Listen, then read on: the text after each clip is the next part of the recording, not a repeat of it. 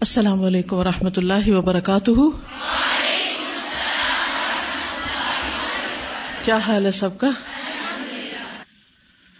نحمد نسلی اللہ رسول کریم اما بعد، فاعوذ باللہ من الشیطان الرجیم، بسم اللہ الرحمٰن الرحیم۔ ربش رحلی صدری ویسر لی امری وحل العقدم السانی یفقہ قولی۔ اللہ سبحان تعالیٰ کا لاکھ لاکھ شکر ہے جس نے ہمیں یہ دن دکھایا۔ اپنی خاطر اور اپنے نام پر، اپنے کلام پر، اپنی کتاب پر ہمیں جمع فرمایا۔ اس سے بڑی کوئی نعمت نہیں کہ انسان کسی ایسی مجلس میں ہو جہاں اللہ کا ذکر ہو رہا ہو، جہاں اللہ کی یاد ہر یاد سے بڑی ہو۔ جہاں اللہ کی رضامندی مقصود ہو۔ اور خاص طور پر اس میں ایسے لوگ موجود ہوں جو اللہ سبحان تعالی کے کلام کو پڑھ چکے ہوں، اس کو سمجھ چکے ہوں۔ یہ بہت بڑی نعمت ہے۔ اسی کے بارے میں آپ مسلسل وہ آیت دیکھتے رہے کل بفد اللہ و برحمت ہی کفل یف رحم خیر مما یجمعون کہہ دیجیے کہ اللہ کے فضل اور اس کی رحمت پر چاہیے کہ خوش ہو جائے۔ وہ ہر اس چیز سے بہتر ہے جسے لوگ جمع کر رہے دنیا کے مختلف لوگ مختلف چیزیں جمع کرتے رہتے ہیں اور ان کو جمع کر کر کے خوش ہوتے ہیں۔ خاص طور پر جس چیز سے محبت ہوتی ہے، جو چیز اچھی لگتی ہے، اس کو انسان سمیٹ سمیٹ کر رکھتا ہے۔ لیکن کچھ لوگ ایسے ہوتے ہیں کہ جو اللہ کے کلام کا ایک ایک لفظ اپنے سینے میں محفوظ کرنا چاہتے ہیں اور اس کو سمیٹ سمیٹ کر رکھتے ہیں اور اس کو گم نہیں ہونے دینا چاہتے، بھولنا نہیں چاہتے، ضائع نہیں ہونے دینا چاہتے۔ ایسے لوگ حقیقت میں خوش قسمت لوگ ہیں۔ اللہ سبحان تعالی کے یہ ہم سب پر بہت بڑی مہربانی ہے، بہت بڑی عنایت ہے کہ اس نے ہمیں قرآن مجید سے جوڑا ہے۔ اور اس کے ذریعے دراصل اپنے آپ سے جوڑا ہے۔ وہ اللہ تو ایک ہے اور باقی سب اس کی مخلوق ہے۔ اس کا کوئی شریک نہیں، کسی بھی طرح۔ نہ اس کی ذات میں، نہ اس کے ناموں میں، نہ اس کی صفات میں، نہ اس کے رب ہونے میں، نہ اس کے الہ اور معبود ہونے میں۔ وہ اکیلا ہے۔ اسی نے ہمیں پیدا کیا ہے۔ اسی کی دی ہوئی زندگی سے ہم آج زندہ ہیں اور یہاں موجود ہیں۔ اسی کے حکم سے موت آئے گی۔ اسی کے مرضی کے مطابق ہماری قبر کا مقام ہوگا۔ اچھا یا برا جو وہ چاہے گا۔ اسی کے حکم سے حشر برپا ہوگا۔ قیامت آئے گی۔ اسی کے حکم سے سب اٹھائے جائیں گے اور وہی سب کا حساب لے گا۔ پھر اسی کے حکم سے لوگ جنت میں جائیں گے۔ اسی کے فیصلے کے بعد لوگ جہنم میں جائیں گے۔ اسی کے ہاتھ میں ہم سب کا انجام اور ہم سب کی آخرت ہے۔ اللہ تعالیٰ سے دعا ہے کہ وہ ہم سب کا انجام اچھا کرے۔ جن بچیوں نے قرآن مجید مکمل کیا ہے، جن خواتین نے قرآن مجید مکمل کیا ہے، میں ان سب کو، ان کی اساتذہ کرام کو اور ان کے والدین، ان کے رشتے داروں کو مبارکباد پیش کرتی کہ اللہ سبحان تعالیٰ واقعی اس کتاب کو آپ سب کے لیے برکتوں کا ذریعہ بنائے۔ کیونکہ قرآن پڑھنے سے زندگی میں برکت آتی ہے۔ کتاب کا مبارک کتاب جسے ہم نے آپ کی طرف اتارا ہے، بہت بابرکت ہے، مبارک ہے۔ جس گھر میں قرآن پڑھا جاتا ہے، اس گھر میں برکت نازل ہوتی ہے۔ اللہ کی رحمتیں آتی ہیں۔ حدیث میں آتا ہے، رسول اللہ صلی اللہ علیہ وسلم نے فرمایا، جو لوگ اللہ کے گھروں میں سے کسی گھر میں اللہ کی کتاب کی تلاوت کرتے ہیں اور اس کی تعلیم میں مصروف ہوتے ہیں۔ ان پر سکینت نازل ہوتی ہے۔ رحمت انہیں ڈھانپ لیتی ہے۔ فرشتے انہیں گھیر لیتے ہیں۔ اور اللہ ان کا ذکر اپنے پاس موجود فرشتوں میں کرتے ہیں۔ کتنی بڑی سعادت اور کتنی بڑی خوش قسمتی کی بات ہے کہ آپ کا ذکر فرشتوں کے مجلس میں کیا جائے۔ کہ آپ قرآن پڑھنے والے، اللہ کی کتاب پڑھنے والے لوگ ہیں۔ ابو حرارا رضی اللہ عنہ کہا کرتے تھے کہ قرآن پڑھنے کی وجہ سے گھر اپنے رہنے والوں کے لیے کھلا ہو جاتا ہے، کشادہ ہو جاتا ہے، بڑا ہو جاتا ہے۔ برکت کی وجہ سے، یہ نہیں کہ اس کے انچ یا فٹ بڑھ جاتے ہیں، اس کے اندر وسط کا احساس ہوتا ہے۔ ایک دل کی خوشی ہوتی ہے، ایک رحمت ہوتی ایک سکینت ہوتی اس میں فرشتے حاضر ہوتے ہیں۔ یعنی ایسے گھروں میں فرشتے حاضر ہوتے ہیں۔ شیطان اس گھر کو چھوڑ دیتے ہیں۔ کچھ لوگوں کو یہ شکایت ہوتی ہے نا کہ ہمارے گھر میں جنوں کا سایہ ہے اور شیطان ہے اور ہم کبھی کسی کے چلنے کی آواز سنتے ہیں، کبھی کسی کے بولنے کی آواز سنتے ہیں۔ وہ مختلف قسم کی لوگ کہانیاں سنتے سناتے رہتے ہیں۔ تو جس گھر میں مسلسل قرآن پڑھا جائے شاطین اس گھر کو چھوڑ دیتے ہیں۔ ان کا دل نہیں وہاں لگتا۔ اس کی خیر و برکت بڑھ جاتی ہے۔ اور قرآن نہ پڑھنے کی وجہ سے گھر اپنے رہنے والوں کے لیے تنگ ہو جاتا ہے۔ بڑے بڑے گھر بھی تنگ ہوتے ہیں۔ فرشتے اس کو چھوڑ دیتے ہیں۔ فرشتے وہاں نہیں آتے۔ شیطان اس گھر میں بسیرا کر لیتے ہیں اور اس کی خیر و برکت کم ہو جاتی ہے۔ ہو سکتا ہے کہ آپ کہ نہیں، ہمارے گھر میں تو بہت قرآن سنا جاتا ہے کیونکہ ہم کیسٹ لگا دیتے ہیں۔ تلاوت چلتی رہتی ہے، قرآن پڑھا جاتا ہے۔ یہ قرآن پڑھنا نہیں ہے۔ یہ تو قرآن کی آواز ہے اور اس کا بھی ایک فائدہ ہے اپنی جگہ۔ لیکن یہاں پر یتلو کتاب اللہ کی بات آئی۔ یتلو کتاب اللہ۔ وہ لوگ جو کتاب اللہ کی تلاوت کرتے ہیں، کیا آپ کرتے ہیں یا آپ صرف سننے والوں میں؟ کیا آپ صرف سنتے ہی رہتے ہیں؟ سوچئے، آپ خود کتنی تلاوت کرتے اور بلند آواز سے کتنی تلاوت کرتے ہر کوئی اپنے بارے میں سوچے۔ اپنے بہن بھائیوں کے بارے میں یا اوروں کے بارے میں نہ سوچے۔ آپ کیا کرتے آپ کی خوش قسمتی آپ کا شکرانہ، نعمت کے ملنے پر خوشی منانا اسی وقت جائز ہے جب آپ اس نعمت کو سنبھال کر رکھیں اور اس نعمت کو آگے سے آگے پہنچائیں اور اس کے ساتھ اپنی زندگی کو بھی اس کے ذریعے بہار بنائیں اور وہ اسی وقت ہوگا جب آپ خود اس کو پڑھنے والے ہوں گے۔ بعض لوگوں کا طریقہ یہ ہوتا ہے نا کہ وہ کوئی فوت ہو جائے تو لوگوں کو اکٹھا کر لیتے ہیں۔ اور پھر ان سے پڑھواتے اور خود کیا کرتے؟ خود گھر والے کیا کر رہے ہوتے؟ بتائیے۔ ہاں دیکھا وہ، کھانے پکاتے ہیں لوگوں کو بٹھاتے ہیں ڈیوٹی پر رہتے ہیں کھڑے رہتے ہیں ادھر ادھر، آنے والوں کو ریسیو کرتے رہتے ہیں خود نہیں پڑھتے، اوروں سے پڑھوا لیتے۔ ہیں تو اصل برکت اور رحمت کب آتی ہے؟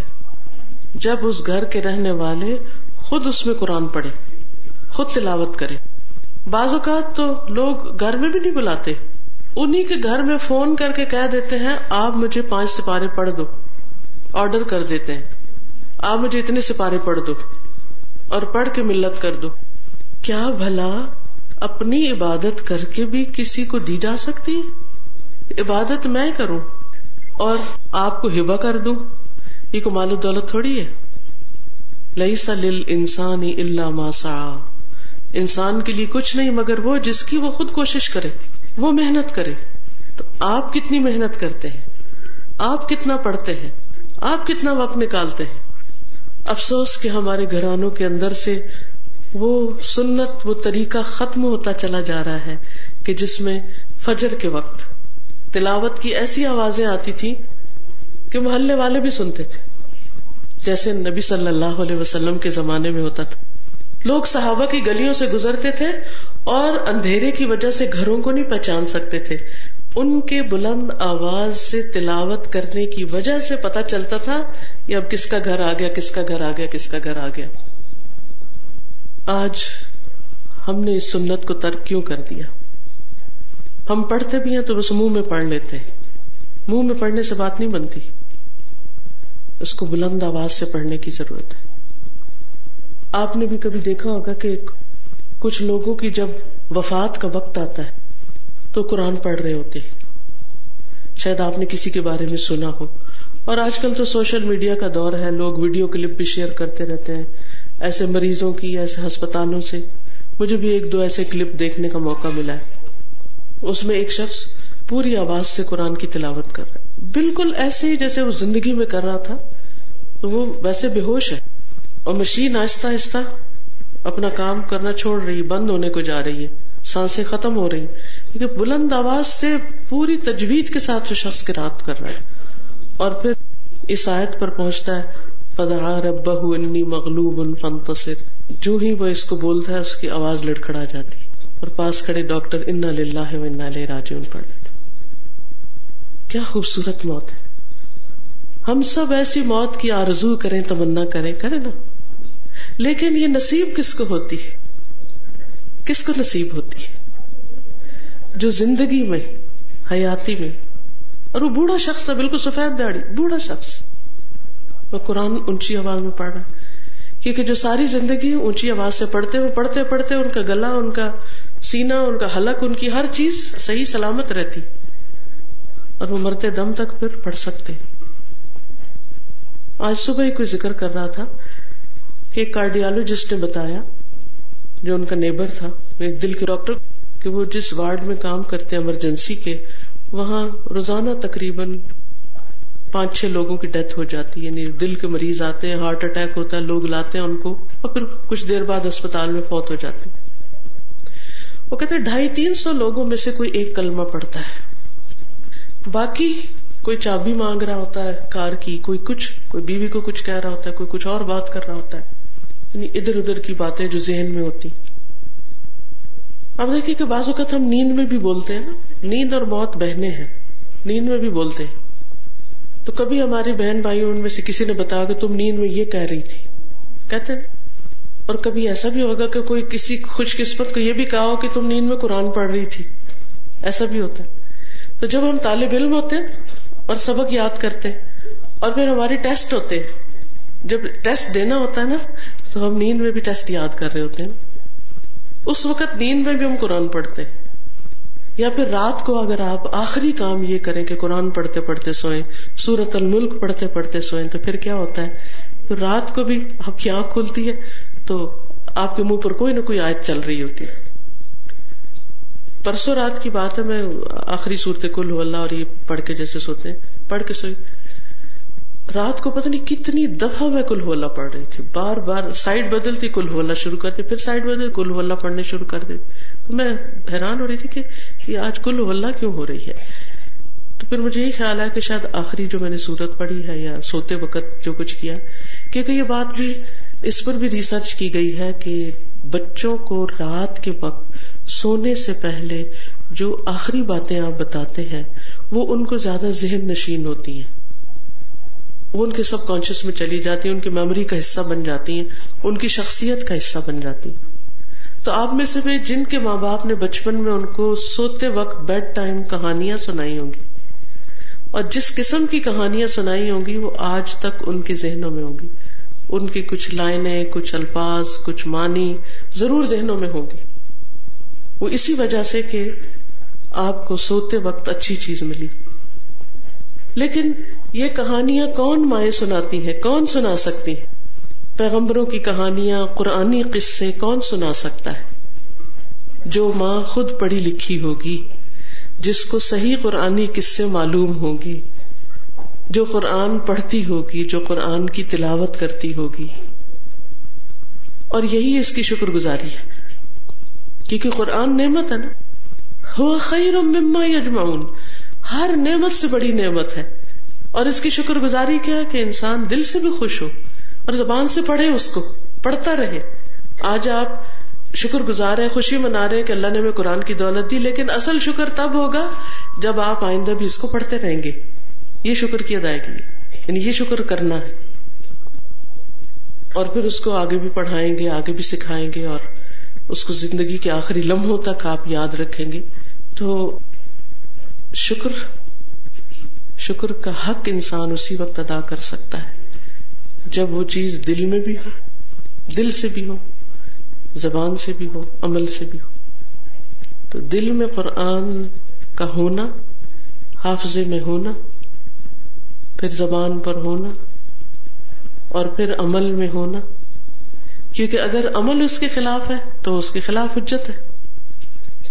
یہ اصل شکر گزاری ہے تو آپ سب تو ماشاء اللہ خواتین ہیں۔ آپ کی گودوں میں تو نسلیں پل رہی ہیں۔ کئی عورتوں کو میں نے دیکھا، بلکہ کل ہی مجھے اپنی ایک کلاس فیلو سے ملاقات کا موقع ملا۔ تو میں اپنا ماضی یاد کری تھی جب ہم یونیورسٹی کے ہاسٹل میں اکٹھے ہوتے تھے۔ تو میں سوچ رہی تھی کہ کیا اس وقت کبھی میں نے یہ سوچا تھا کہ یہ اسٹوڈینٹ دادی بنے گی اور اس کے اتنے پوتی پوتیاں ہوں گے۔ پہلے اپنے آپ کو سنوارا، خود پڑھا، پھر اپنے بچوں کو پڑھایا۔ اور کل وہ بتا رہی تھی کہ میں نے پانچ سال کی عمر میں اپنی پوتی کو تجوید کے پورے قاعدے سکھا دیے۔ سب کچھ سکھا دیا۔ کہ کچھ بھی پوچھ لے۔ تم ماں یا عورت؟ عورت جب سنورتی ہے تو نہ صرف یہ کہ خود سنورتی اپنی نسلوں کو سنوارتی اور اپنی نسلوں کے بعد پھر ان کی آگے جو نسلیں ہوتی ہیں، ان کو بھی سنوارتی، ان کی بھی معلوم ہوتی، ان کو بھی سکھاتی۔ اب ظاہر ہے کہ نانی یا دادی کا رول بھی بڑا اہم ہوتا ہے۔ جب ماں تو بچے پیدا کرنے کے بعد، ایک کے بعد دوسرا، دوسرے بعد تیسرا، اتنی مصروف ہو جاتی کہ اس کو ٹائم نہیں ملتا اپنے بچوں کو زیادہ سکھانے کا۔ تو امیجن کریں آج کی آپ بچیاں، جن کے بارے میں ابھی نہیں کوئی سوچ سکتا کہ آپ نانی بنے گی کہ دادی بنے گی، اور آپ کے آگے جنریشن کتنی ہوگی۔ لیکن جو ماں ہوتی ہے، ماں جو ہوتی ہے وہ مصروف ہوتی ہے۔ وہ اپنے بچوں کو نہیں سکھا سکتی۔ نانی دادی جو ہوتی ہے وہ گھر کے کام نہیں کر سکتی۔ وہ تھک جاتی۔ وہ بچوں کو گود میں لے لیتی۔ وہ بچوں کو مصروف کر سکتی۔ وہ بچوں کو سکھا سکتی۔ اور کئی ایسے بھی واقعات ملتے ہیں کہ کچھ خواتین صرف اپنے بچوں کو نہیں، صرف اپنے بچوں کے بچوں کو نہیں، محلے کے بچوں کو اور پورے پورے شہر کے بچوں کو سکھا دیتی۔ تو سوچیے یعنی آپ اس بات کو سوچیے کہ آپ نے کہاں تک کس کو سکھانا ہے۔ سوچ رہے ہیں کہ کوئی نہیں سوچ رہے؟ کیا سوچ رہے ہیں؟ ادھر ادھر دیکھنے سے تھوڑی سوچا جاتا ہے۔ آپ فیوچر میں کیا دیکھتے ہیں اپنے آپ کو؟ کیا کریں گی آپ؟ صرف کھانا پکائیں گی یا پھر گھر سنوارے گی؟ کیونکہ میر پوری لوگ جو ہوتے ہیں نا، یہ بڑا گھر سنوارتے ہیں۔ مجھے انگلینڈ میں پہلی دفعہ جا کر میر پوری لوگوں کے ساتھ رہنے کا موقع ملا۔ میں ان کے گھر رہی۔ ہوں میرا یونیورسٹی کا پہلا سال جو تھا، ہم نے ایک میر پوری فیملی تھی، ان کے گھر میں کمرہ لیا تھا۔ اور پھر وہاں پر مجھے ان کا کلچر پتا چلا۔ اتنے مہمان نواز بہت بڑی خوبی کہ یہ ہو نہیں سکتا کوئی گھر میں آ جائے اور پھر کھانا کھائے بغیر جائے۔ نہیں، کھانا کھاؤ۔ ہر ایک کو کھانا کھاؤ کھانا کھاؤ کھانا کھاؤ۔ اور پھر اس کے ساتھ ساتھ گھروں کی سجاوٹ، آرائش اور برتن چمکانا، کوئی ان سے سیکھے۔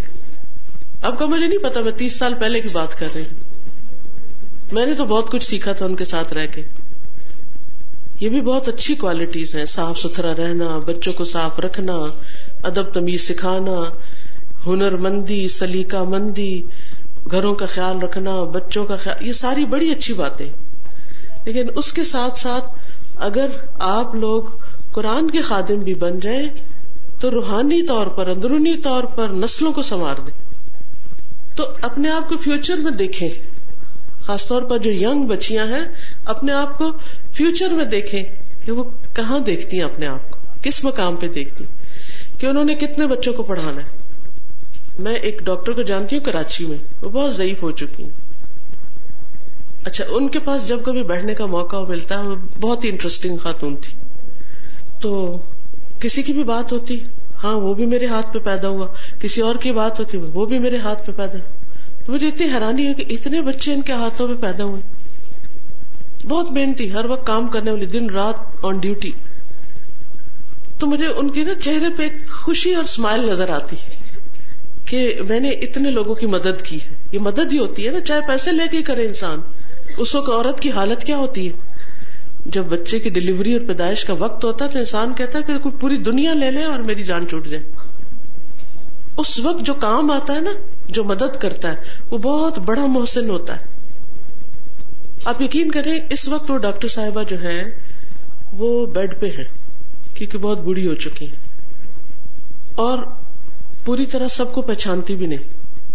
ان کے چہرے پر مستقل مسکراہٹ ہے۔ مستقل لیٹی ہوئی ہیں۔ اور مسکراتی رہتی مسکراتی رہتی۔ یعنی میں نے کم ہی ایسے بزرگ دیکھے ایسے بوڑھے لوگ دیکھے ہیں کہ جو ہر وقت مسکرائے بڑی نادر مثال۔ میں اب بھی جب کراچی جاتی ہوں تو میں کوشش کرتی ہوں کہ میں جا کر ان کو وزٹ کروں۔ تو ہر دفعہ جانے میں یہ ہوتا ہے کہ پہلے سے زیادہ وہ لاغر ہو چکی ہوتی ہیں۔ اس دفعہ جب میں گئی تو میں نے جا کے ہاتھ پکڑا۔ میں نے کہا، آپ پہچانتی ہیں مجھے؟ آپ کو کون نہیں پہچانتا؟ میں نے کہا اچھا میرا نام بتائیں۔ نام نہیں بتا سکے، لیکن ویسے ان کو سمجھ آ گئی کہ میں کون ہوں۔ تو میں پاس بیٹھ کے یہ سوچتی رہی کہ ان کی مسکراہٹ کا راز کیا ہے؟ واٹس دا سیکرٹ اس بیڈ پر، کھانا بھی بیڈ پہ، پیشاب بھی بیڈ پہ، سارا دن بیڈ پہ. ان کی شادی نہیں ہوئی، ان کا کوئی بچہ بھی نہیں. میڈز وغیرہ ان کے پاس ہوتی ہیں، کوئی رشتے دار بھی خاص ان کے ساتھ ہے لیکن جس بندے کا یعنی کوئی بھی نہ ہو، کوئی بھی نہ ہو کا مطلب ہوتا ہے کہ ہم کن کو اپنا سمجھتے بچوں کو، بچوں کے بچوں وغیرہ کو نا. وہ کیسے اتنا مسکرا سکتا ہے؟ ایک تو یہ کہ ان کو قرآن سے بہت محبت تھی۔ الہدا کی پچھلی پریزنٹیشن جب ہم دکھاتے تھے تو گاڑی میں بیٹھ کے خاتون کے ہاتھ میں قرآن ہوتا تھا اور پڑھ رہی ہوتی تھی۔ یہ وہی ڈاکٹر ہیں، ڈاکٹر سعیدہ ان کا نام ہے۔ تو اس وقت جب یہ الہدا کے اندر نہیں آ سکتی تھی تو سہن میں ہماری کلاس ہوتی تھی تو اسپیکر سے باہر آواز جاتی تھی کہ کار میں ہی بیٹھ جاتی تھی، کار چلا لیتی تھی، ادھر ہی بیٹھ جاتی تھی اور اسٹیئرنگ پہ سپارہ رکھ کے اپنا سبق کرتی تھی۔ بے پناہ قرآن سے محبت۔ لیکن مسکرانے کا راز کیا ہے؟ آپ کیا سمجھتے؟ کیا راز ہے مسکرانے کا؟ خدمت، دوسروں کے کام آنا، دین سے محبت، وہ ان کا ایک پرماننٹ فیچر بن چکا ہے۔ کیونکہ جب انسان کسی کا دکھ دور کرتا ہے نا، تو اس کی دعائیں لیتا ہے۔ پتہ نہیں کس کس کی دعائیں انہوں نے لی ہوئی ہیں۔ جب آپ کسی کے کام آتے ہیں، جب آپ کسی کی پریشانی دور کرتے ہیں، تو جس طرح اس کے دل سے دعا نکلتی ہے وہ کسی اور کے دل سے نہیں نکلتی۔ چاہے آپ اس کو کتنی بھی منتیں کریں، پلیز میرے لیے دعا کریں، پلیز دعا کریں۔ ایسے تھوڑی۔ جب آپ کسی سے کہیں گے نا کہ میرے لیے دعا کریں، تو وہ بوجھ محسوس کرے گا۔ کہ اس کو پریشانی لگ جائے گی کہ پتہ نہیں مجھے یاد رہے گا کہ نہیں۔ لیکن جب آپ کسی کے کام آئیں گے تو آپ کو کہنا نہیں پڑے گا، وہ خود بخود آپ کو دعائیں دے گا۔ ابھی ڈپینڈ کرتا ہے نا کہ آپ کیا کرتے ہیں۔ دعائیں لینے کا کون سا طریقہ اختیار کرتے ہیں؟ کسی کو کہہ کے یا کسی کی خدمت کر کے، کسی کے کام آ کے۔ تو ہر شخص مختلف طریقے سے کام آتا ہے۔ کوئی کسی کے بچے پیدا کر کے کام آتا ہے، اور کوئی کسی کے بچوں کو قرآن پڑھا کے، قرآن سکھا کے۔ پورے پورے شہر اور پورے پورے گاؤں روشن ہو سکتے ہیں۔ اگر آپ یہ ارادہ کر لیں کہ ہم نے اپنے سارے کام کاج کے ساتھ اس قرآن کی خدمت کرنی اس کے لیے بہت امیر ہونے کی ضرورت نہیں، بہت بڑے گھر کی ضرورت نہیں، بہت وسائل کی ضرورت نہیں۔ میری ایک رشتے دار ہے جن کا چھوٹا سا گھر ہے، بالکل چھوٹا سا۔ لٹرلی دو کمروں کا گھر، دو کمروں۔ اور چھوٹا سا سین۔ یعنی اسٹیج یہ اسٹیج بھی شاید بڑا ہوگا۔ اسی کے کنارے میں ایک طرف چھوٹا سا کچن لیکن ان کا زندگی بھر زندگی بھر یہ معمول رہا کہ وہ اسی سہن میں چھ بچے تھے ان کے، ان دو کمروں میں، چھ بچے چھوٹے چھوٹے کمرے۔ اسی میں جو کچن کا گوشہ ہوتا تھا نا وہی وہ صبح کام کر رہی ہیں وہی وہ دوپہر کام کر رہی ہیں وہی وہ شام کام کر رہی ہیں، کیونکہ چھ بچوں کی ماں جو ہے اور ساس بھی ساتھ ہے اور سب کا کھانا پکانا اور سارے کام خود کرنا۔ پھر شوہر کی دکانداری میں بھی ان کی مدد کرنا۔ اس کے ساتھ وہ کچن کے چولہے کے ساتھ پیڑھی پہ بیٹھی ہوتی تھی۔ اور ہر وقت بچے چھوٹی چھوٹی چوکیاں انہوں نے رکھی ہوتی تھی اس طرح گول دائرے میں، سیمی سرکل میں۔ اس میں بچے بٹھائے ہوئے ہوتے تھے۔ بچوں کا ایک سیٹ آتا، وہ جاتا، دوسرا آتا، وہ جاتا، تیسرا آتا، وہ جاتا۔ اور وہ ان کو وہیں پر ہی کام کرتے کرتے ان کا سبق سنتی، ان کو سبق بتاتی، سبق سنتی، سبق سکھاتی۔ پتہ نہیں، بے شمار ان گنت بچے انہوں نے صرف اس طریقے سے پڑھائے۔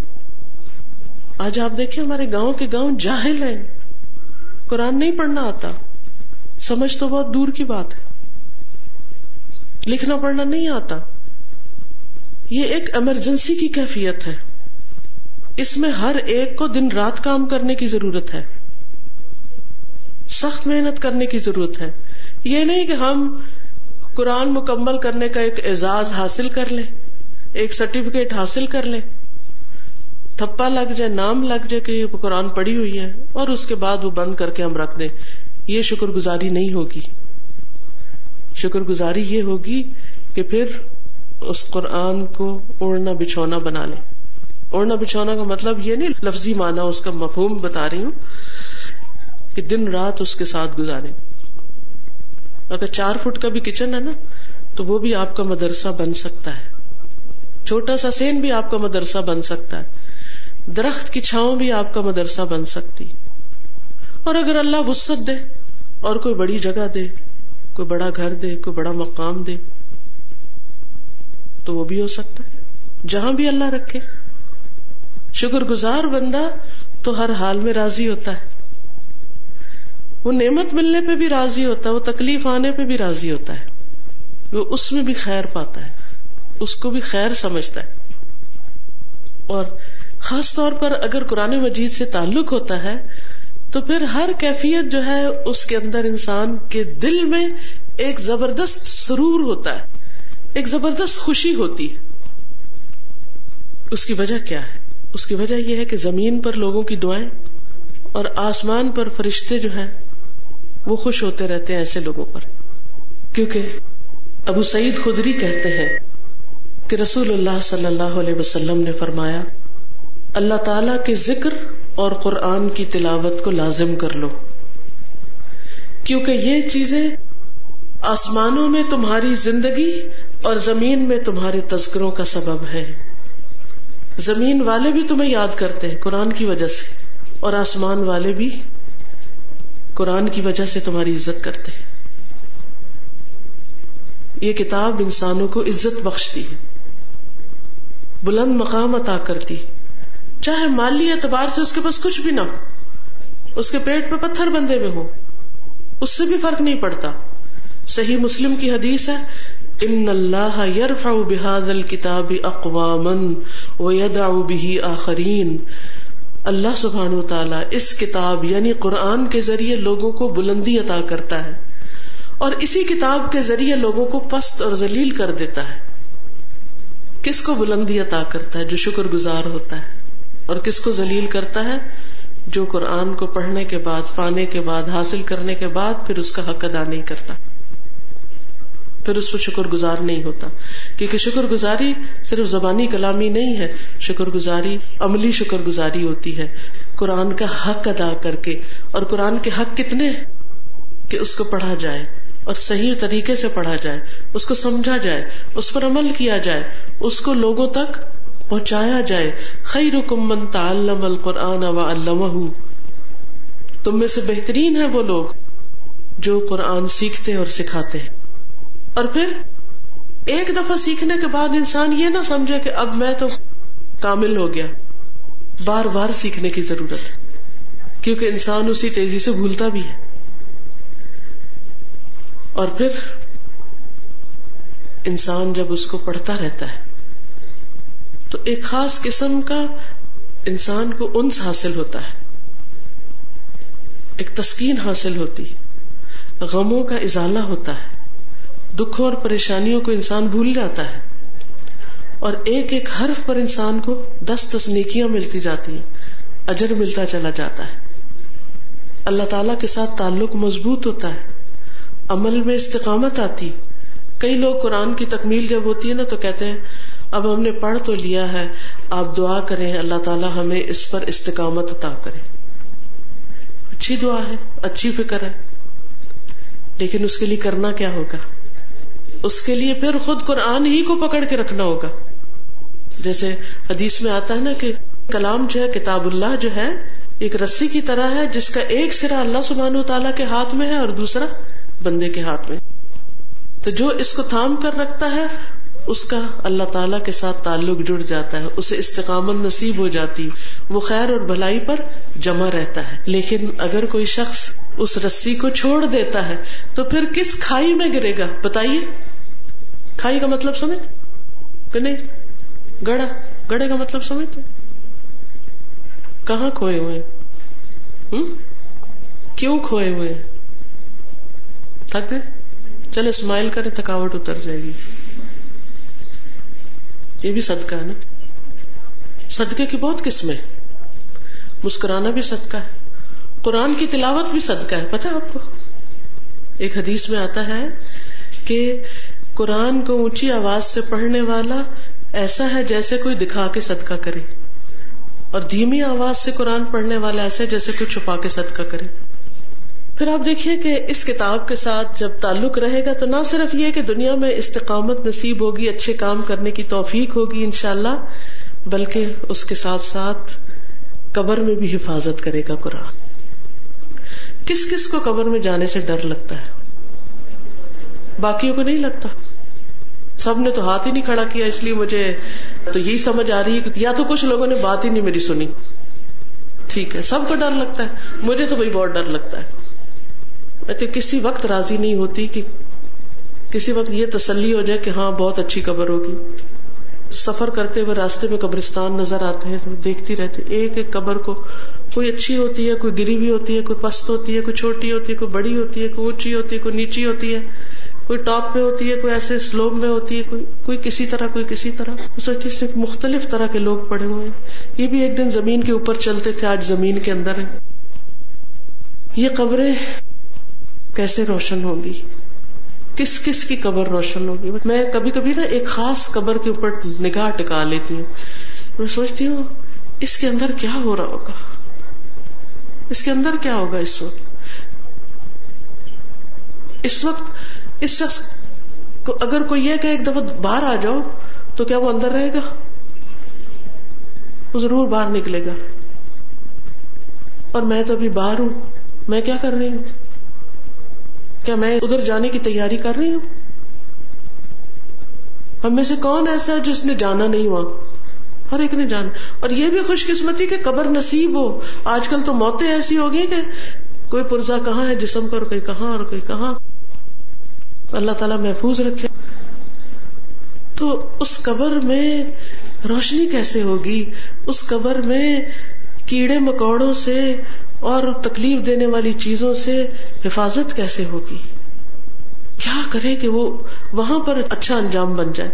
تو اس کے بارے میں بھی حدیث میں آتا ہے، ابو حرارا کہتے ہیں، رسول اللہ صلی اللہ علیہ وسلم نے فرمایا کہ آدمی جب قبر میں دفن کیا جاتا ہے، قبر میں ڈال دیا جاتا ہے، کفن میں لپیٹا ہوا اندر ہے، تو فرشتہ سر کی طرف سے عذاب دینے کے لیے آتا ہے، ادھر سے، پیچھے سے۔ تو تلاوت قرآن اس کو ہٹا دیتی، پیچھے کر دیتی۔ تلاوت قرآن اس کو پیچھے کر دیتی۔ جب فرشتہ سامنے سے آتا ہے کہ اس کی شامت آئے، تو صدقہ اس کو دھکیل دیتا ہے، پیچھے کر دیتا ہے۔ اور جب پاؤں کی طرف سے فرشتہ آتا ہے، تو مسجد کی طرف چل کے جانا اسے دور کر دیتا ہے۔ تو یہ قرآن تو نہ صرف یہ کہ دنیا میں برکت کا ذریعہ ہے، بلکہ قبر میں بھی حفاظت کا ذریعہ ہے، عذاب دور کرنے کا ذریعہ ہے، تکلیف ہٹانے کا ذریعہ ہے۔ قبر کے بعد کیا ہوگا؟ کسی کو پتا ہے؟ قبروں سے نکل کے کیا ہوگا؟ کیسے نکلیں گے انسان اس میں سے؟ جیسے ٹڈیاں نکلتی ہیں کبھی وہ اینٹ اٹھائی آپ نے جس کے نیچے ٹڈیاں ٹپ ٹپ ٹپ ٹپ کر کے اٹھ رہی ہوتی ہیں؟ قبروں سے انسان اسی طرح یخرجون من الاجداث کانہم جراد منتشر، بکھری ہوئی ٹڈیاں، ایسے قبروں سے نکلیں گے لوگ۔ کوئی کسی کو پہچانے گا؟ کوئی کسی کو نہیں پہچانے گا۔ کوئی کسی کو یاد نہیں رکھے گا۔ افرا تفری کا عالم ہوگا۔ کپڑے ساتھ ہوں گے، ننگے ہوں گے، پورا پورا جسم بن جائے گا۔ حتیٰ کہ ختنے میں جو گوشت کا ٹکڑا اترتا ہے نا، وہ بھی واپس چڑھا دیا جائے گا۔ بچہ بچپن میں پیدا ہوتا ہے، وہ ختنا ہوتا ہے، وہ ڈاکٹر اسکن کا کچھ حصہ کاٹ کے بن میں پھینک دیتے ہیں، وہ بن پتہ نہیں کہاں چلا جاتا ہے، وہ کدھر سے کدھر گم گئی چیز۔ لیکن قیامت کے دن وہ اتنا سا بھی گوشت کا جو ٹکڑا ہے، واپس انسان کے جسم پہ صحیح سلامت لگا ہوا ہوگا۔ بے ختنا پاؤں میں جوتیاں ہوں گی۔ جوتیاں بھی نہیں ہوگی پاؤں میں۔ نہ کپڑے، نہ جوتے، نہ کچھ۔ اس وقت انسان کیا چاہے گا؟ کہ میرے پاس کوئی چیز ہو جس کی وجہ سے مجھے امن نصیب ہو۔ کوئی میرا دوست ہو، کوئی میرا مددگار ہو، کوئی میرا ساتھی ہو۔ تو آئیے دیکھتے ہیں، اس حدیث سے پتہ چلتا ہے کہ پھر وہ ساتھی کون ہوگا اور کس کے پاس ساتھی ہوگا اور کس کے پاس نہیں ہوگا۔ بریدہ رضی اللہ عنہ سے مربی ہے کہ ایک مرتبہ میں نبی صلی اللہ علیہ وسلم کے پاس بیٹھا ہوا تھا۔ میں نے نبی صلی اللہ علیہ وسلم کو یہ فرماتے ہوئے سنا کہ سورت البقرہ کو سیکھو۔ اس کا حاصل کرنا برکت اور چھوڑنا حسرت ہے۔ اور غلط کار لوگ اس کی طاقت نہیں رکھتے یعنی جس گھر میں سورت البکرا پڑی جاتی ہے نا، وہ جن جنات جادو نہیں اثر کرتا۔ پھر تھوڑی دیر خاموش رہنے کے بعد فرمایا سورت البقرا اور آل عمران کو سیکھو، کیونکہ یہ دونوں روشن صورتیں اپنے پڑھنے والوں پر قیامت کے دن بادلوں یا سائبانوں یا پرندوں کی دو صف بند ٹولیوں کی صورت میں سایہ کریں گی۔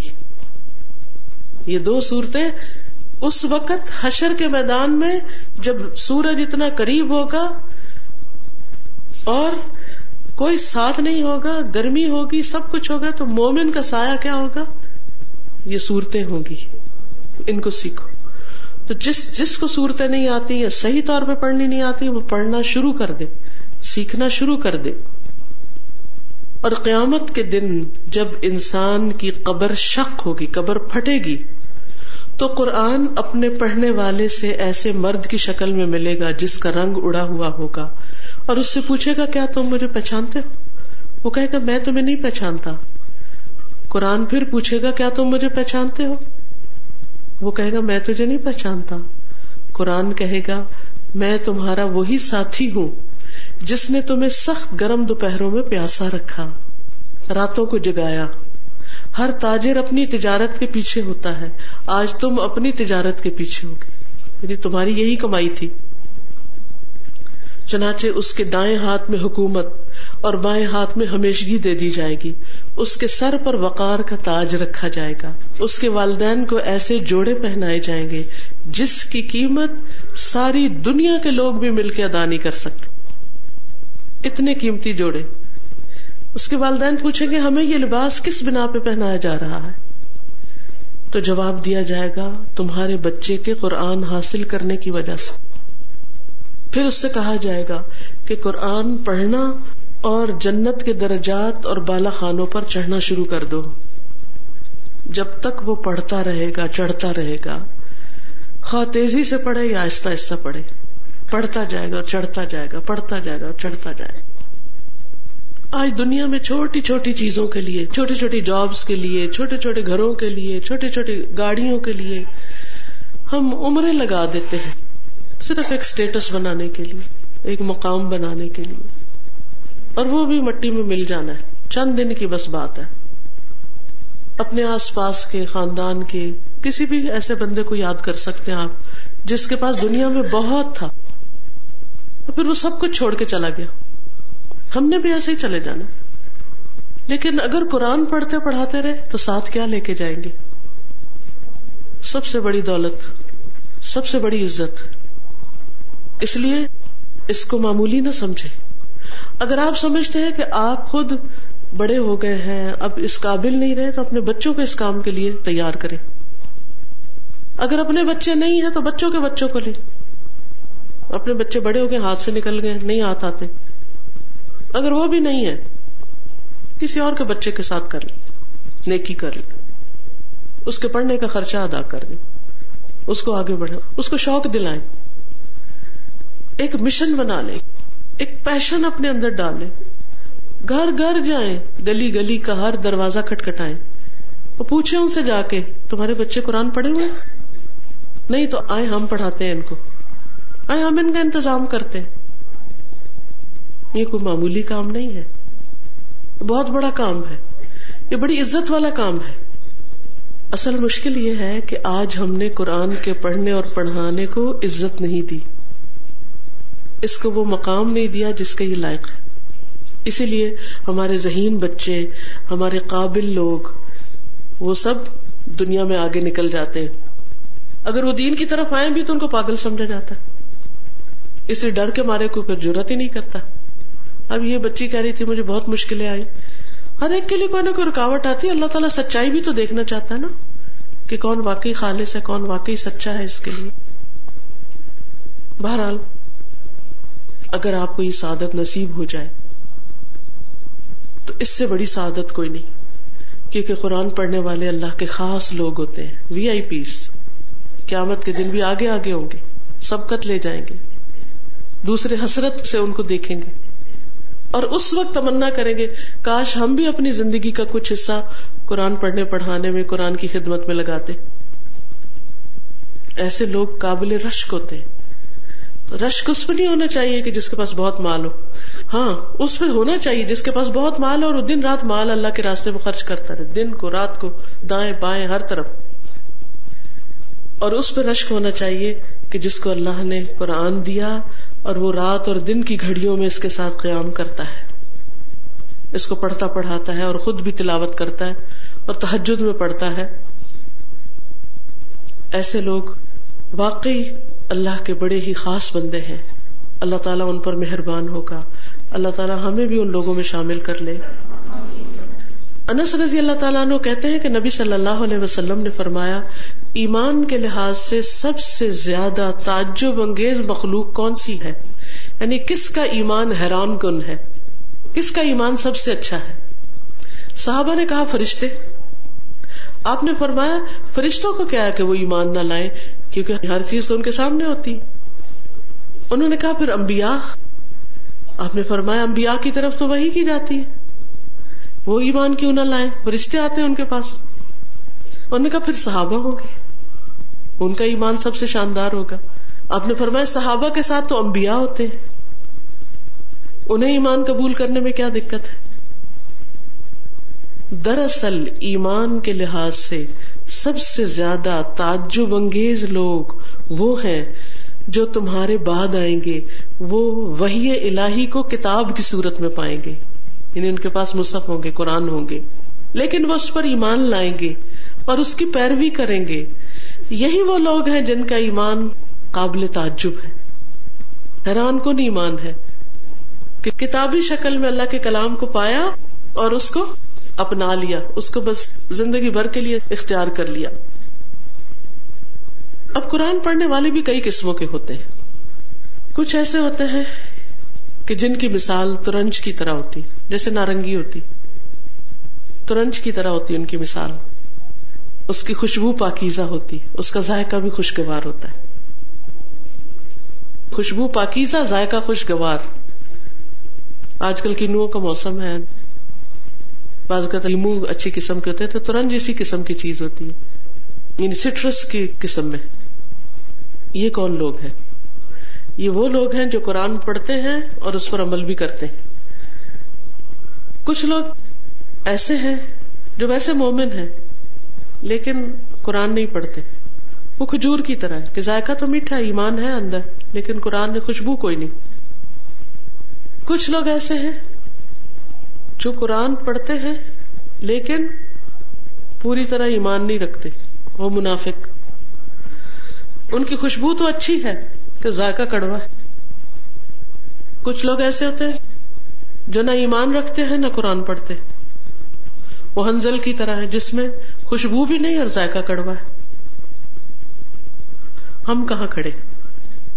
کیا ہمارا قرآن پر پکا ایمان ہے کہ اللہ کی کتاب ہے اور اس میں خیر ہی خیر ہے؟ کیونکہ اگر یقین آ جائے نا ایک دفعہ، پھر ہم اسے نہیں چھوڑ سکتے۔ یہ جو اس کا حق نہیں دیتا نا، اس کی بنیادی وجہ یہ کہ یقین کی کمی۔ ہم کون سا پھل ہے ہم کیا بننا پسند کریں گے؟ ہماری کیا چوائس ہوگی کہ ہم کون ہوں؟ ترنج۔ پھر آپ دیکھیے کہ قیامت کے دن قرآن پڑھنے والے کی بے پناہ عزت ہوگی۔ دنیا میں جب کسی کو عزت ملتی ہے تو انسان دیکھ کے تو رش کرتا ہے، بڑا خوش ہوتا ہے کہ اس کو عزت مل رہی ہے اور اس کا بڑا مقام ہے۔ کاش میرا بیٹا بھی ایسا ہوتا، کاش مجھے یہ ملتا۔ ہم حسرت کرتے رہتے ہیں دیکھ کے۔ نبی صلی اللہ علیہ وسلم نے فرمایا، قیامت کے دن قرآن مجید آئے گا اور کہے گا، اے میرے رب اس کو یعنی قرآن کے پڑھنے والے کو زیور پہنا دیجیے تو اس شخص کو عزت کا تاج پہنایا جائے گا۔ قرآن مجید پھر سفارش کرے گا، اے رب، اور زیادہ اس کی عزت افزائی فرمائیے، اور عزت دیجیے اس کو۔ تو اس قرآن پڑھنے والے کو عزت کا لباس پہنایا جائے گا۔ قرآن مجید پھر کہے گا، اے رب، اس سے راضی ہو جائیے۔ اس بندے سے خوش ہو جائیے۔ تو اللہ تعالیٰ اس شخص سے راضی ہو جائے گا۔ اور پھر فرمائے گا، قرآن پڑھتے جاؤ اور جنت کے درجات چڑھتے جاؤ اور ہر آیت کے ساتھ ایک نیکی بھی زیادہ کر دی جائے گی۔ کچھ میں درجوں کا ذکر ہے، کچھ اس میں نیکی بھی پلس بونس بھی ملتا جائے گا۔ اور نہ صرف یہ کہ اس کے پڑھنے والے کے لیے اجر ہوگا، بلکہ والدین کے لیے بھی اجر ہے۔ والدین کا بھی بڑا مقام ہے۔ تو اس لیے بہت ضروری ہے کہ ماں باپ اپنے بچوں کو بچپن سے ہی قرآن کی محبت دیں۔ کیونکہ ہم ان کی دنیاوی پڑھائی کو بڑی اہمیت دیتے ہیں۔ بہترین سے بہترین اسکول میں داخل کرائیں۔ مہنگے سے مہنگے اسکول میں۔ کیوں؟ تاکہ ہمارا بچہ کسی دنیاوی مقام پر پہنچ جائے۔ ایمانداری کے ساتھ بتائیے، جتنی ہم نے اپنے بچوں کی دنیاوی تعلیم کی فکر کی ہے، ان پہ خرچہ کیا ہے، ان پہ محنت کی ہے، ان پہ وقت لگایا ہے، کیا اتنا یا اس کا دسواں حصہ بھی قرآن کی تعلیم پر ہم نے لگایا۔ وقت، مال ایفرٹ کچھ نہیں لگایا۔ کیوں نہیں لگایا؟ کیا وجہ ہے؟ وجہ یہ ہے کہ ہمیں یہ یقین ہی نہیں کہ اس سے عزت ملے گی۔ ہم کہتے ہیں مولوی بننا ہے۔ ٹھیک ہے، آپ دنیا پڑھائیں، اس کو پڑھے کیوں نہ پڑھے قابل بنے، منع تو نہیں ہے۔ لیکن قرآن کی قیمت پر نہیں۔ قرآن چھوڑ کر نہیں، قرآن بھلا کر نہیں، قرآن فراموش کر کے نہیں، قرآن کے ساتھ۔ اور کئی خوش قسمت ماں باپ ایسے ہیں کہ جن کے بچے دین اور دنیا دونوں میں آگے۔ کچھ ایسے ہیں جن کے دنیا میں تو آگے نہیں ہوئے، دین میں یا قرآن میں آگے بڑھ گئے۔ کچھ ایسے جن کے دنیا میں آگے بڑھ گئے، دین میں آگے نہیں بڑھے۔ تو اس میں بازو کا تو ہم کہتے ہیں نا، ماحول ایسا ہے، فلاں کی غلطی فلاں ایسا مجھے پتا نہیں تھا ایسے کرنا چاہیے۔ سب باتیں اپنی جگہ ہیں۔ صحیح بھی ہو سکتی ہیں۔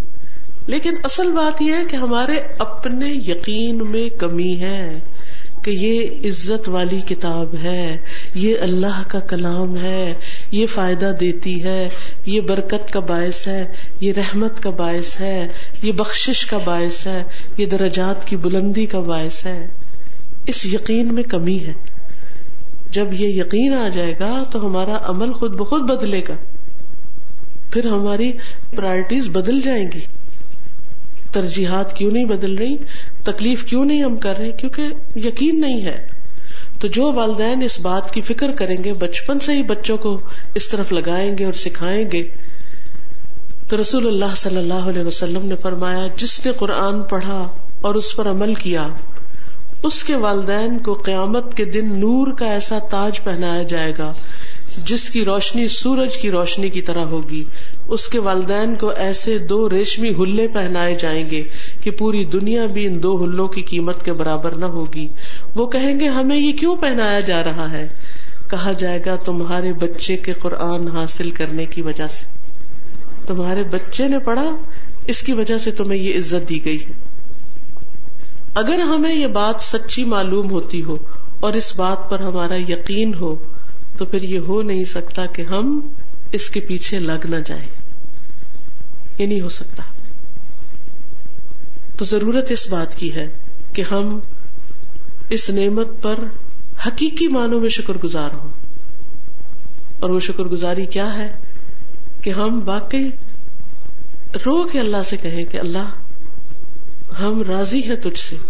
ہم خوش ہے تجھ سے کہ تو نے ہمیں قرآن کی نعمت دی۔ اس کی ویلو اپنے دل کے اندر محسوس کیا کرے اور اطمینان محسوس کیا کرے چاہے ساری دنیا مخالف ہو جائے کہ آپ جو کچھ کر رہی ہیں وہ صحیح کر رہی ہیں۔ اگر پڑھ رہی ہیں یا پڑھا رہی ہیں یا کوئی بھی خدمت قرآن کی کر رہی ہیں تو آپ ایک بہت اچھا کام کر رہی ہیں۔ اس یقین میں اضافہ۔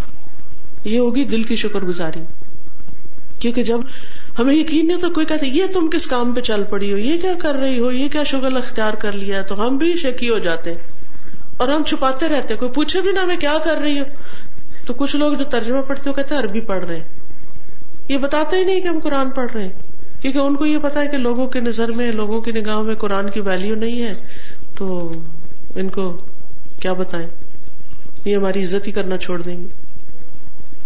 اور پھر عملی شکر گزاری کے طریقے تو میں نے آپ کو بتایا ہی ہے اور اس شکر گزاری میں یہ ہے کہ انسان اللہ کی عبادت کے لیے خاص ہو جائے، اپنی نمازوں کی اصلاح کرے، ذکر میں اضافہ کریں صبح و شام کے ازکار کی پابندی کریں کیونکہ شیطان بڑی تیزی سے حملہ کرتا ہے، کیونکہ جہاں خزانہ ہوتا ہے نا، وہیں پر آتا ہے شیطان۔ عام بندوں کو کم تنگ کرتا ہے۔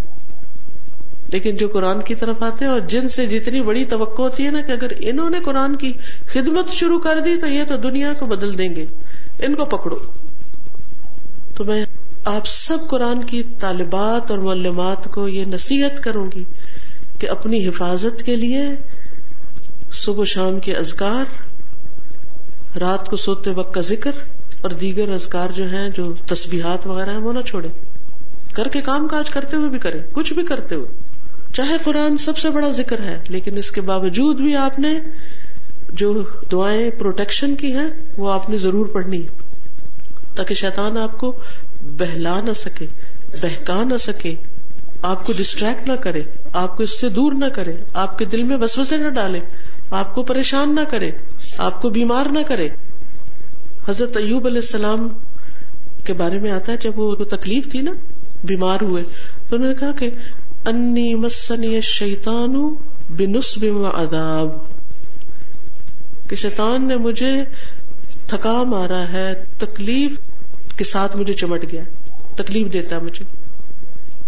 یعنی بیماری تو ہے، تو بعض اوقات ایسی بیماریاں، ایسی چیزیں جو تکلیف کا سبب ہو جاتی، وہ بھی انسان پہ حملہ آور ہو جاتی۔ تو اس پر بھی آپ نے اللہ سبحان تعالی سے دعا کرنی ہے اور اپنے ازکار کو نہیں چھوڑنا۔ کس کس کو صبح شام کی دعائیں آتی ہیں؟ الحمد للہ پڑھتے بھی ہیں۔ ہاں بس اس کو فرض کے درجے۔ چھوڑنا نہیں، بھولنا نہیں۔ تو شکر گزاری کا عملی طریقہ کیا ہے؟ نماز وقت پر ازکار کی پابندی۔ صرف ہمیں نہیں، نبی صلی اللہ علیہ وسلم سے بھی فرمایا گیا کہ بل اللہ فعبد و کم من الشاکرین بلکہ اللہ ہی کی عبادت کرو اور شکر گزاروں میں شامل ہو جاؤ۔ تو عبادت جو ہے یہ شکر گزاری کا طریقہ ہے۔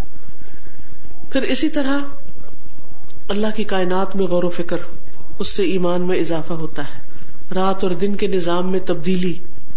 جیسے قرآن مجید میں آتا وہ جعل اللیل والنہار خلفتا لمن اراد ان یذکر او اراد شکورا وہی ہے جس نے رات اور دن کو ایک دوسرے کے پیچھے آنے والا بنایا۔ اس کے لیے جو نصیحت حاصل کرنا چاہے یا جو شکر گزار بننا چاہے۔ قرآن مجید میں جو بھی غور و فکر کی آیات ہیں، سمندروں کو مسخر کرنے کی آیتیں ہیں، پانی کے بارے میں کہ وہ اللہ کی نعمت ہے، کھیتیاں، زراعت، جانور، مویشی، دودھ، کھانے پینے کی مختلف چیزیں پیدا کی اللہ نے۔ پچھلے دنوں ہماری ایک اسٹوڈینٹ ہے تو ان کی بیٹی چائنا گئی۔ تو انہوں نے وہاں ایک ایکویریم دیکھا۔ ایکویریم ہوتا ہے جس میں سمندر کی مخلوق ہوتی۔ اس میں جیلی فش تھی۔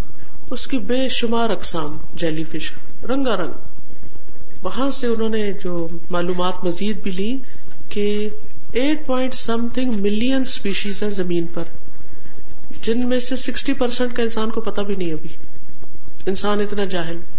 اللہ سبحان تعالیٰ نے انسان کو پیدا کیا ہے اور پھر اس کے لیے سب کچھ بنایا ہے، لیکن ہم کائنات میں غور و فکر ہی نہیں کرتے۔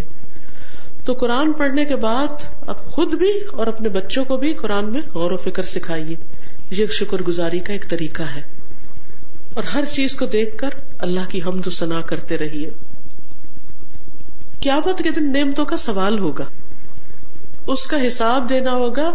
تو جو انسان شکر گزار ہوتا ہے، وہ ایک طرح سے اپنے حساب میں یا اپنے امتحان میں کامیاب ہوتا چلا جاتا ہے۔ یاد رکھیے شیطان نے یہ ارادہ کیا تھا کہ میں بندوں کو شکر گزار نہیں ہونے دوں گا۔ ان کے دائیں طرف سے آؤں گا، بائیں طرف سے آؤں گا، سامنے سے آؤں گا، پیچھے سے آؤں گا۔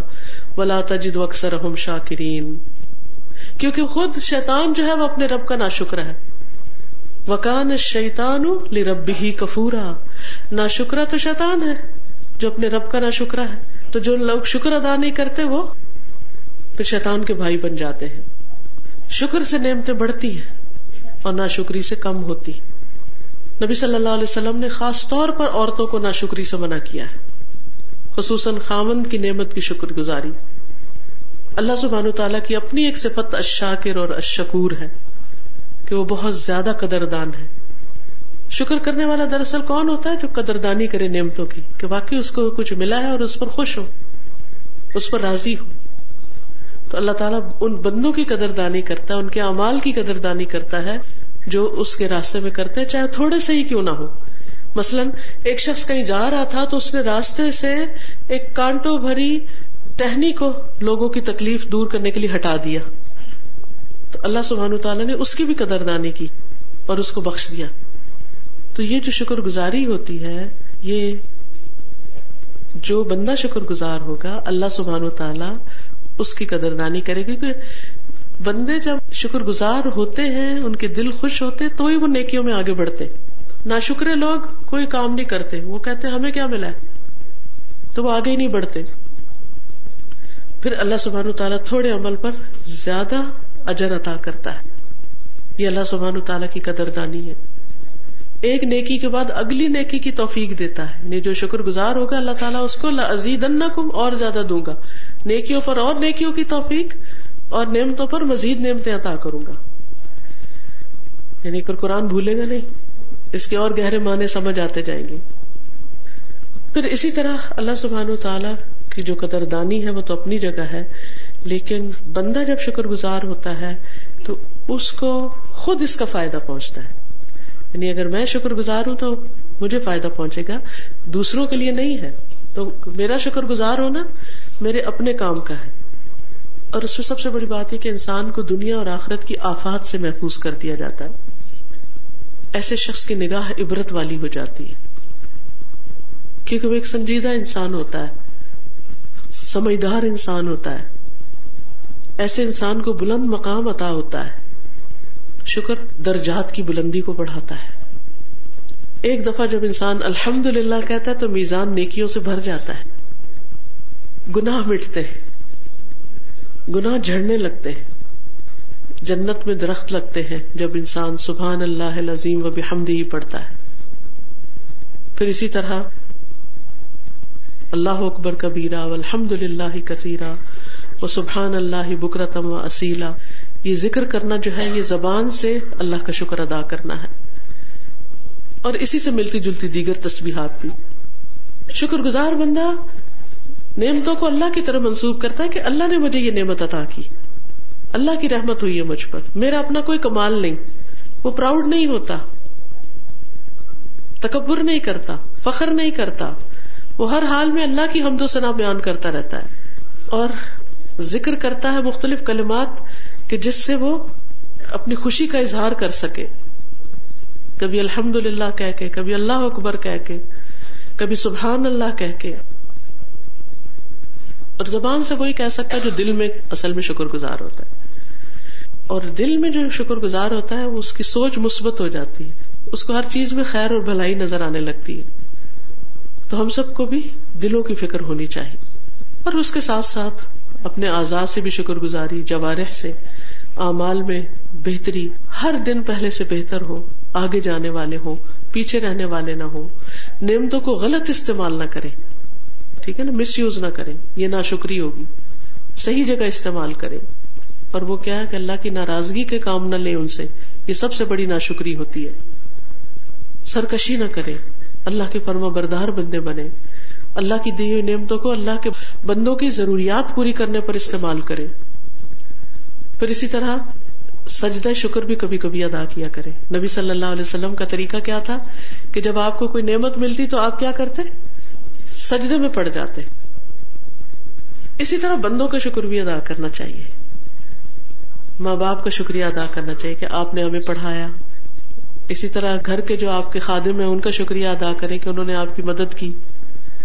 استادوں کا شکریہ ادا کرے کہ جنہوں نے آپ کو سکھایا اور کوئی بھی شخص جو اس کام میں آپ کا مددگار بنا، ان سب کے لیے دعا۔ اس کا طریقہ کیا ہے؟ ان کی شکر گزاری کا۔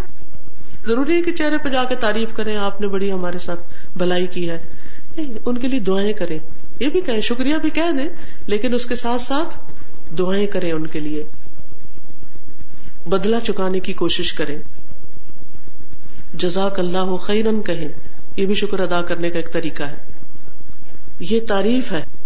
حدیث میں اس کو تعریف کہا گیا۔ جب کوئی کسی شخص کو جزاک اللہ خیرن کہتا ہے، تو گویا اس نے تعریف کا حق ادا کر دیا۔